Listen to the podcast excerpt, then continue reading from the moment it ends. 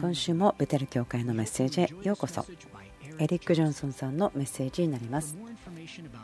その他の情報、ポッドキャスト、その他のことは ibetel.org また onfirejapan.jp で聞いてください。はい聖書がありますか？どこか開けてください。皆さんが挙げたところから話しましょうか。なんてことがあったら面白いと思うんですけれどもそうではなくて今日はですねマタイからいきましょう。マタイの22章からお話しします。で結果的には第一コリントの方に行きたいと思うんですけれども。はいまず最初にマタイの22章にしましょうえすいません。その前にあと1つだけ乗りたいことがありますけどもその賛美礼拝の時に見えたものがありましたけどもその肩のところですね何かそのストラップえ筋肉とか筋とかですねそういったもの何か肩にえそのストラップのようなものが見えましたね。特に右なんですけどもそこに問題がある人どうぞ立ってくださいますか？はいえ忘れてなくてよかったんです。今祈りたいですけども肩の周りのとこですね。神様が癒したいと思うんです、えお父さんあなたを歓迎します。肩が癒され回復することを語ります。そのストラップそれがダメージを受けてるとかあるべきものがないとかでもイエスの皆によって癒しを宣言します。今どうぞ動かしてみてください。イエスの皆によって癒しを宣言します。痛みが去るように命じます。ある方はですね肩が何か創造的に奇跡的に作られる必要があると思うんですけども癒しを語ります。肩に癒しを語ります今ですね何か変化を感じる方いますか、え痛みがなくなっているとか動かせなかったところを動かせるとかいらっしゃいますか？はい何人かの方いますね。5人ぐらいですね、え神様感謝します。もう少ししましょうか？イエス様ありがとうございます。イエス様ありがとうございます。どうぞその、え動かせなかったところが動くようになるようにどうぞ動かし続けてください。はい。イエス様の名前によって完全な回復、肩の回復。え先ほどの5人の方以外ですね、変化があった方いらっしゃいますか？私にどうぞ手を振ってみてください。痛みが去ったり変化がある人。はい、もしそれが皆さん、え自分だという方ですね、どうぞ手を振ってください。神様ありがとうございます。賛美します。まだですね打ち破りが必要な方は礼拝の後にどうぞ前に来てください。祈りますね。すごくですねはっきりとした幻を見たので今祈りました。何かその白いですねそのストラップですね紐のようなものが肩に見えました。ですから祈りました。はい。それでは聖書から話しましょう。今日私が話したいことですけれどもある一つの言葉について話しますそしてこの言葉のことは30分で話すことは不可能です。それが不可能という理由はですね何世紀もの間多分この言葉というのは最も話されまたはそのそれが歌で書かれたり本で書かれたり教えられたりまたコミュニケーションされたり。全人類がこのことを求めていると信じています。もしあなたがこのことをしっかり今使わなかったらあなたの人生残りの時間をこのことでをどうしようかなと思って過ごすことになるでしょうそれは愛ということです。愛の話をするんです。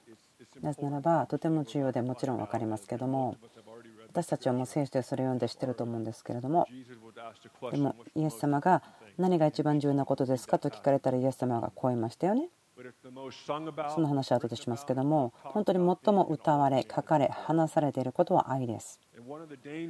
そして私たちのまあ危険性というのはもし私たちがいつも主に求めないならば私たちの心が愛するために大きくされることを願わないならば主を求めることをしないならば心を広げてもらう愛する共有を広げてもらうことをしないならばそれは危険だというふうに思うんです。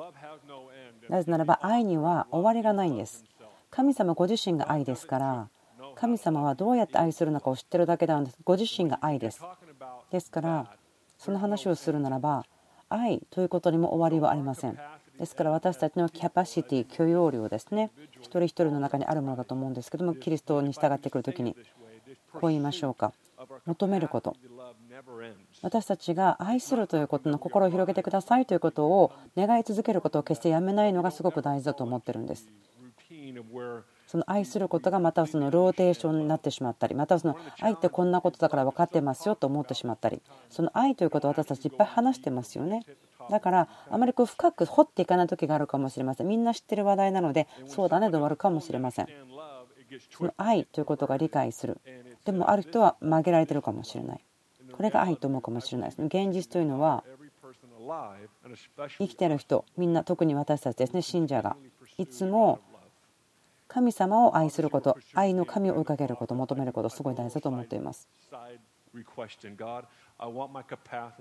ですからいつも求めてほしいんですね。自分の人生ずっとの間神様あなたを愛するまた人々を愛する協力を広げ続けてください。自分が年を取って成熟になるとそれをしているのに愛が成長してないならばちょっと曲がってると思うんですね私は時々チャレンジを感じます。人々が神を愛しているのに人々を愛さない時分かりますか？もう一回言いましょうね。じゃあ聖書を見ましょうか。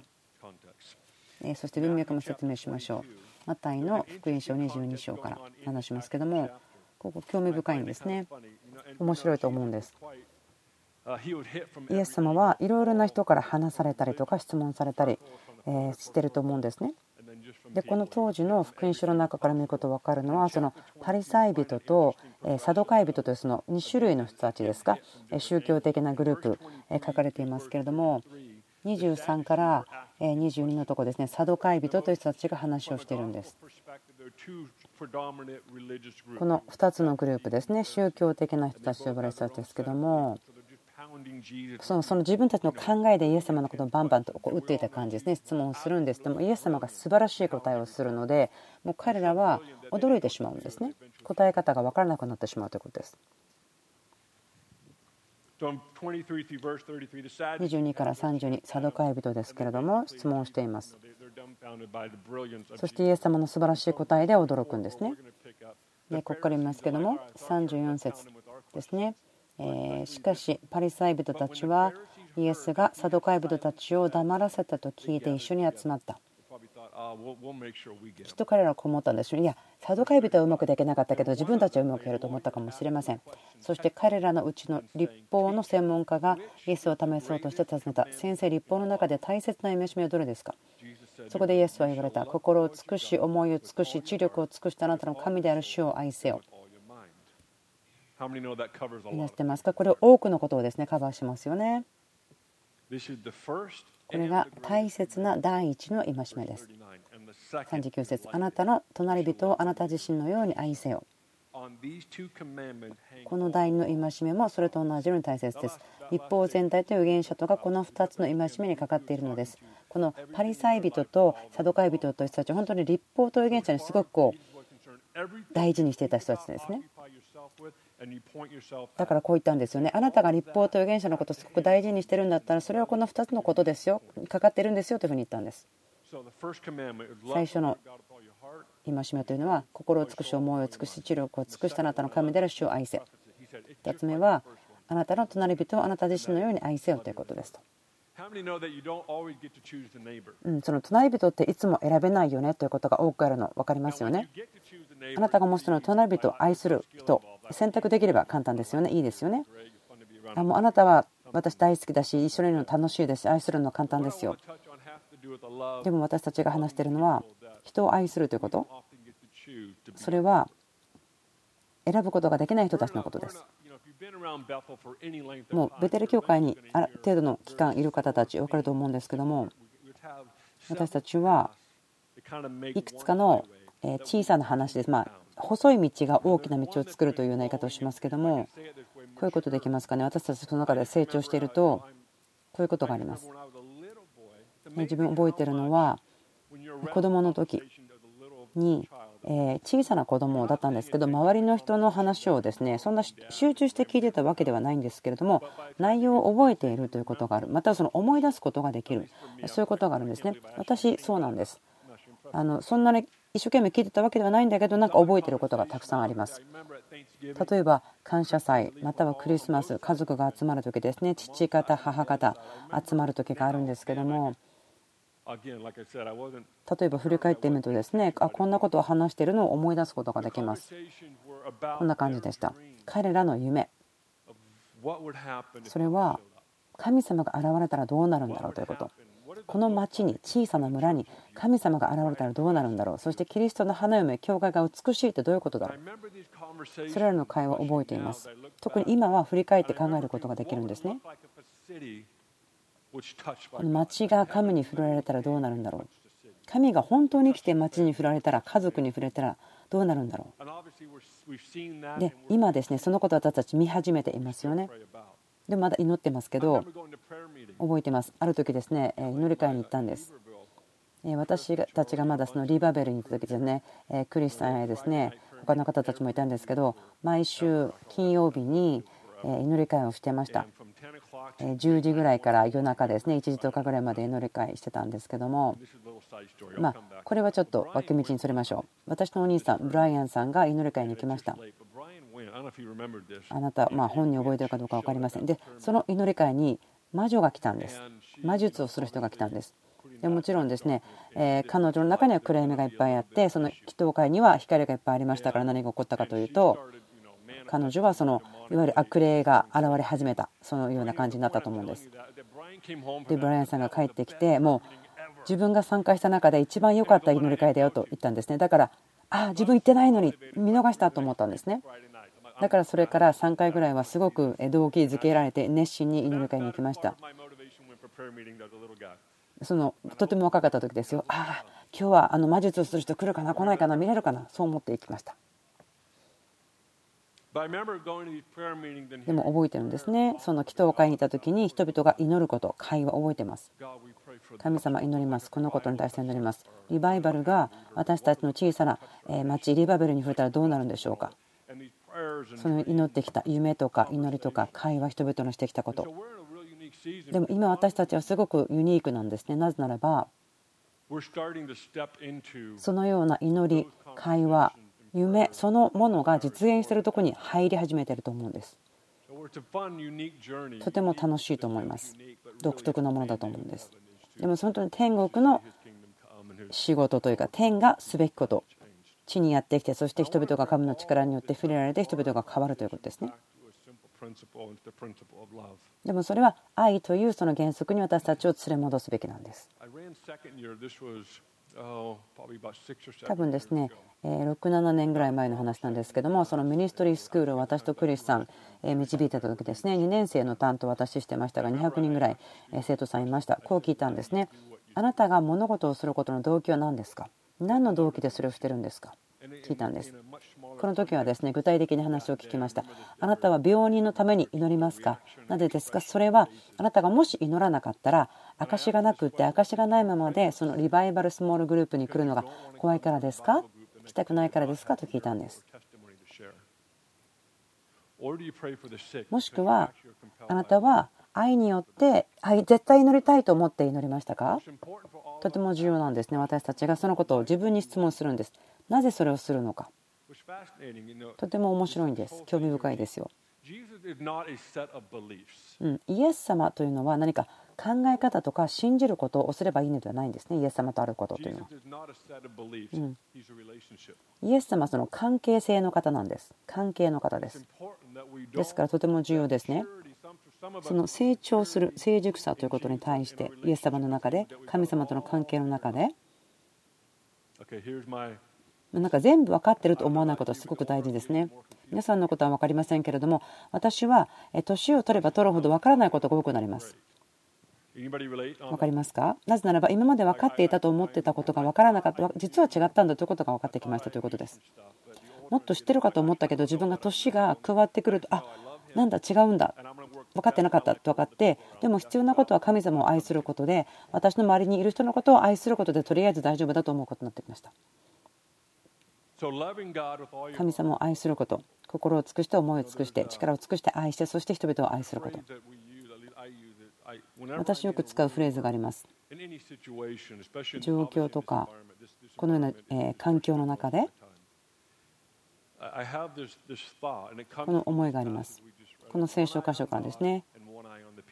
一つの目を神様に向けて一つの目を人々に向ける片一方の目は神様を見てもう片一方の目で人々を見る。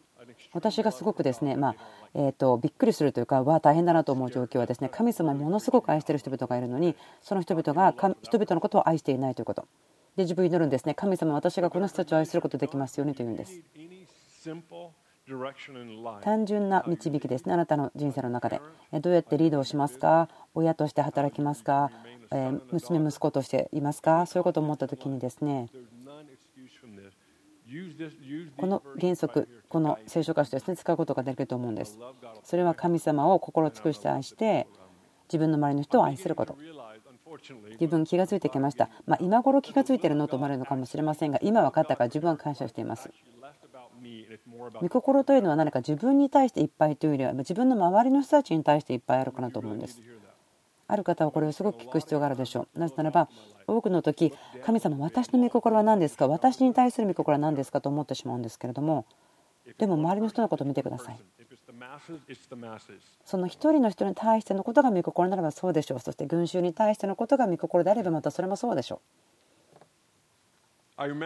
う。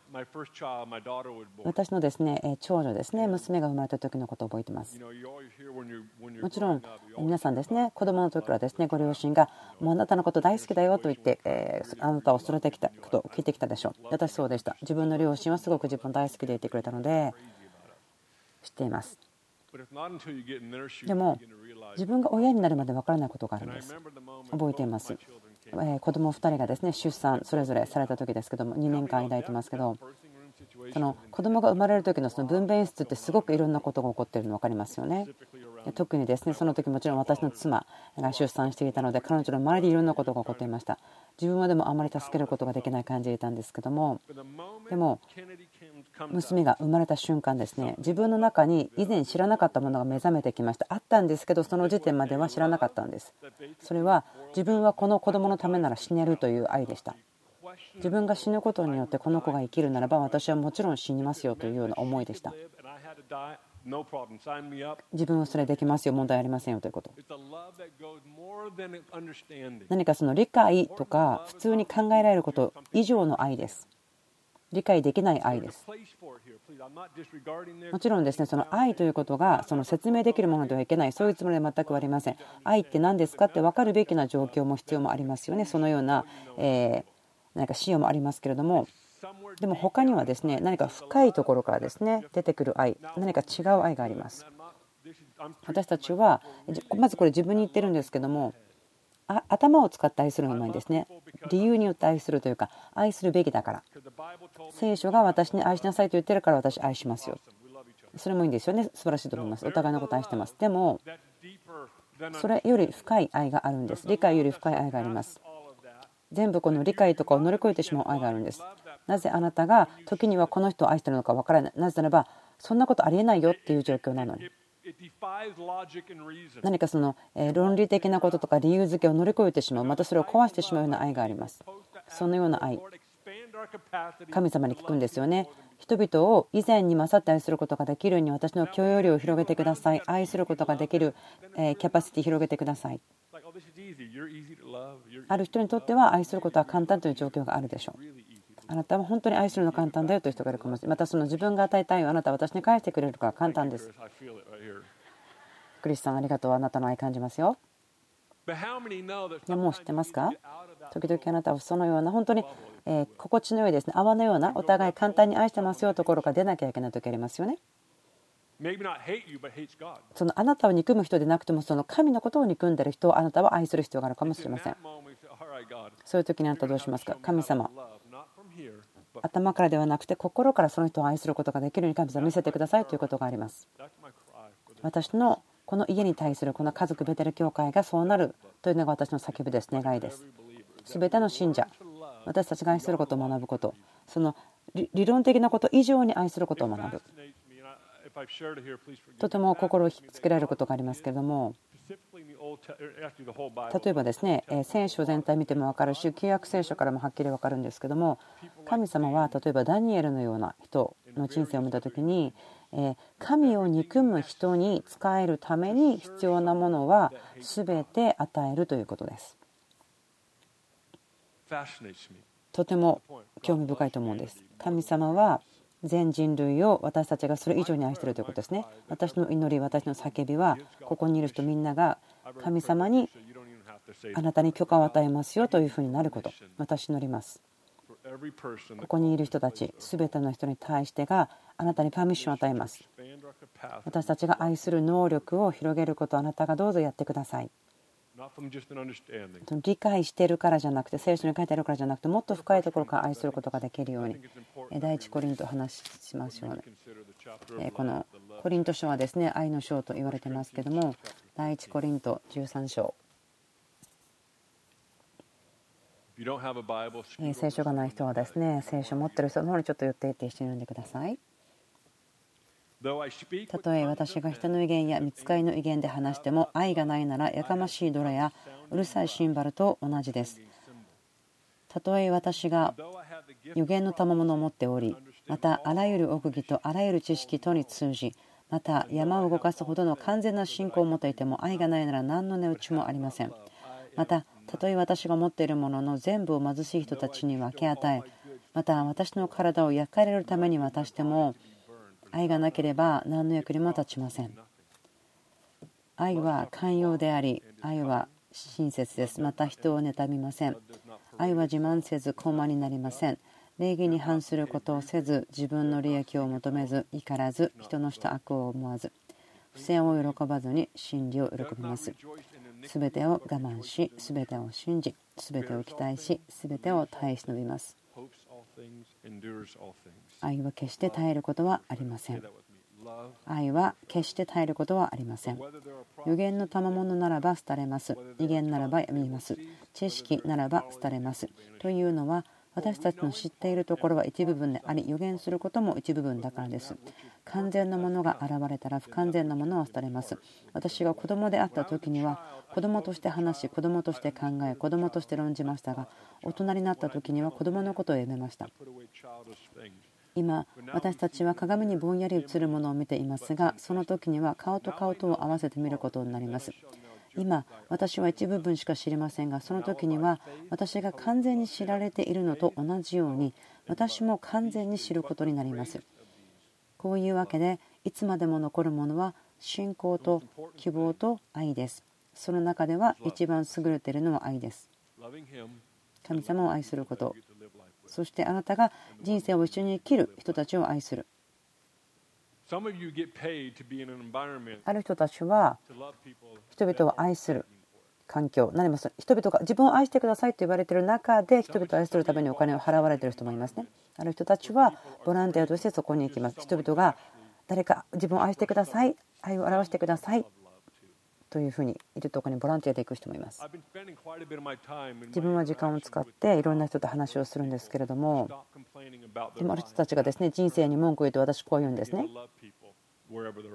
彼らの周りにいる人たちを愛しなさいというふうに話すんです。今の仕事嫌です。いいよね。今仕事あるでしょ？じゃあそこにいる人たちを愛してください。それがあなたの仕事ですよ。あなたのアサインメントですよ。あなたの与えられている仕事ですよ愛があなたが与えられている神様から与えられているアサインメントお仕事ですすることですよというんです。私たちは時に自分たちの計画によってすごく縛られますよね。自分のタイムラインですね人生の計画と自分が実際やってることが合わないと思ってちょっと心配するとか。自分を持ってましたね。この時には何歳だったらもうこうなってるはず。でも自分全然到達していません。でもあなたが自分の働きは仕事は愛することだと思ったらですねそれらのことは気になくなく気にならなくなります。聖書の中で自分が一番は怖いなと思うとこなんですけどもそれはですねイエス様がこう言うんです。イエス様は完全ですよね。もう全部完全に完全です。でも、不完全な世代を見てですね、またその弟子たちを見ていて、私たち弟子たちの話大好きですよね。特にペテロとかですね、こういつもペテロがこうこうこう、ああだったねというの好きなんですけども、理解しなければならないですね、弟子たちのこと。福音書を読んだ時に分かるんですけども、弟子たちは3年間イエス様と一緒にいて、そしてイエス様がですね十字架に向かっているそしてその十字架とまたそのよみがえりのちょっと前その時にあるところですみません聖書箇所ちょっと詳しく覚えてないんですけどこう言いますよね。弟子たちがああと思うところがあるんです。イエス様と3年間一緒にいてやっと分かる。ああ今分かった。この人こんなこと言ってたんだね。って分かる時があるんですそのプロセスの中でイエス様が彼らを見てですねいいんですね言うんですあなたは私より偉大なことをしますよあなたは私よりも偉大なことをしますよというところなんですね。またあるところではこう言ってますね。その日には多くの人が私のところにいてこう言いますよ。主よ私はこれをしました、これをしました、これをしました。でもイエス様は私は決してあなたを知らないというところがありますよね。自分それを読むとちょっとドキドキするんです。自分にとってはそれによっていい意味で、え自分の正しい立ち位置に立とうと思うんです。 ministry という言葉ありますけどもうベテルのボキャブラリーとしての ministry 働きというのはあなたが人生ですることほとんど全部のことですね。教会の中とか宣教師とかそういうわけではなくてあなたが仕事ボランティアお父さんお母さんそれでも何であってもそれはあなたの働きです。 ministry ということが自分との神様との関係を正当化するものではありません。大きな間違いですよね。あ今これこの ministry やってるし成功してるし人々は癒されてるし自分のビジネスもうまくいってるしあれやったこれやったそれやった。と言って神様にその話をその日にしたいかもしれません。それが何であってもでもあなたのしていることによってあなたと神様との関係を正当化できません。正しいですよとすることはできません。なぜならば関係の外で多くの成功を収めることができますよ。もし私が神様だったらねそうじゃなくて感謝してますが私は人々が印とか布石とか奇跡とか知恵とか啓示それらを私を愛するまではさせないですよ。笑ってますけど同じこと聞いてるの分かりますか？でも神様は不思議なんです。彼らは力とか印不思議奇跡知恵啓示それらのことあることできよですごい素晴らしい実を結ぶこともできる。でも関係を神様と結ぶということは違うんだよというふうに働いていらっしゃるんです。私のチャレンジはあなたは神やあなたを愛さない人たちを愛するためのキャパシティを広げることを願っていく。私たちの仕事です。神様からのこの教会に対してのものですね。今だけじゃないけどもっともっとそれが大きくなると思います。主は探していますよね。人々を見ています。ここを見ています。天で知られるように。そしてそれは無条件に愛することによってそれを頭からではなくてまたはその理論的に正しいから愛するんではないし他の人には分からないしおかしいと思われるでしょう。でも私たちは分かる。なぜならば私たちが生きているのはその愛という真理原則によって生きているからです。皆さんに聞きます。あなたはそれを望みますか？神様に求めてくれますか？こう言ってくれますか？愛する許容量を広げてくださいと言ってきますか？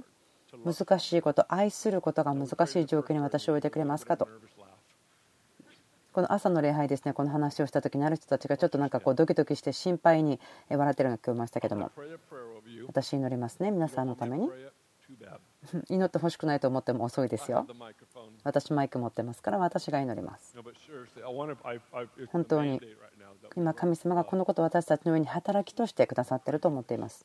お父さん感謝します。私たちへの働きをあなたからの使命これです。あなたから来たもの。あなたが愛の創始者ですから。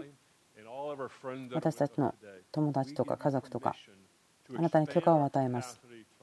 愛するための協力を広げてください。以前なかったほどに私たちの愛の協力を広げてください。また求めます私たちそれ必要か必要ないかわからないにしてもあなたに許可を与えます。どうぞやってください。私たちの愛する協力を広げてください。頭で理解するだけではなくてもっと深いところから来るこの愛を私たちが持つことができますように全ての人のために祈ります。私たち愛するためのキャパシティ愛するための能力が広がっていきますように。皆さんでアメンアメン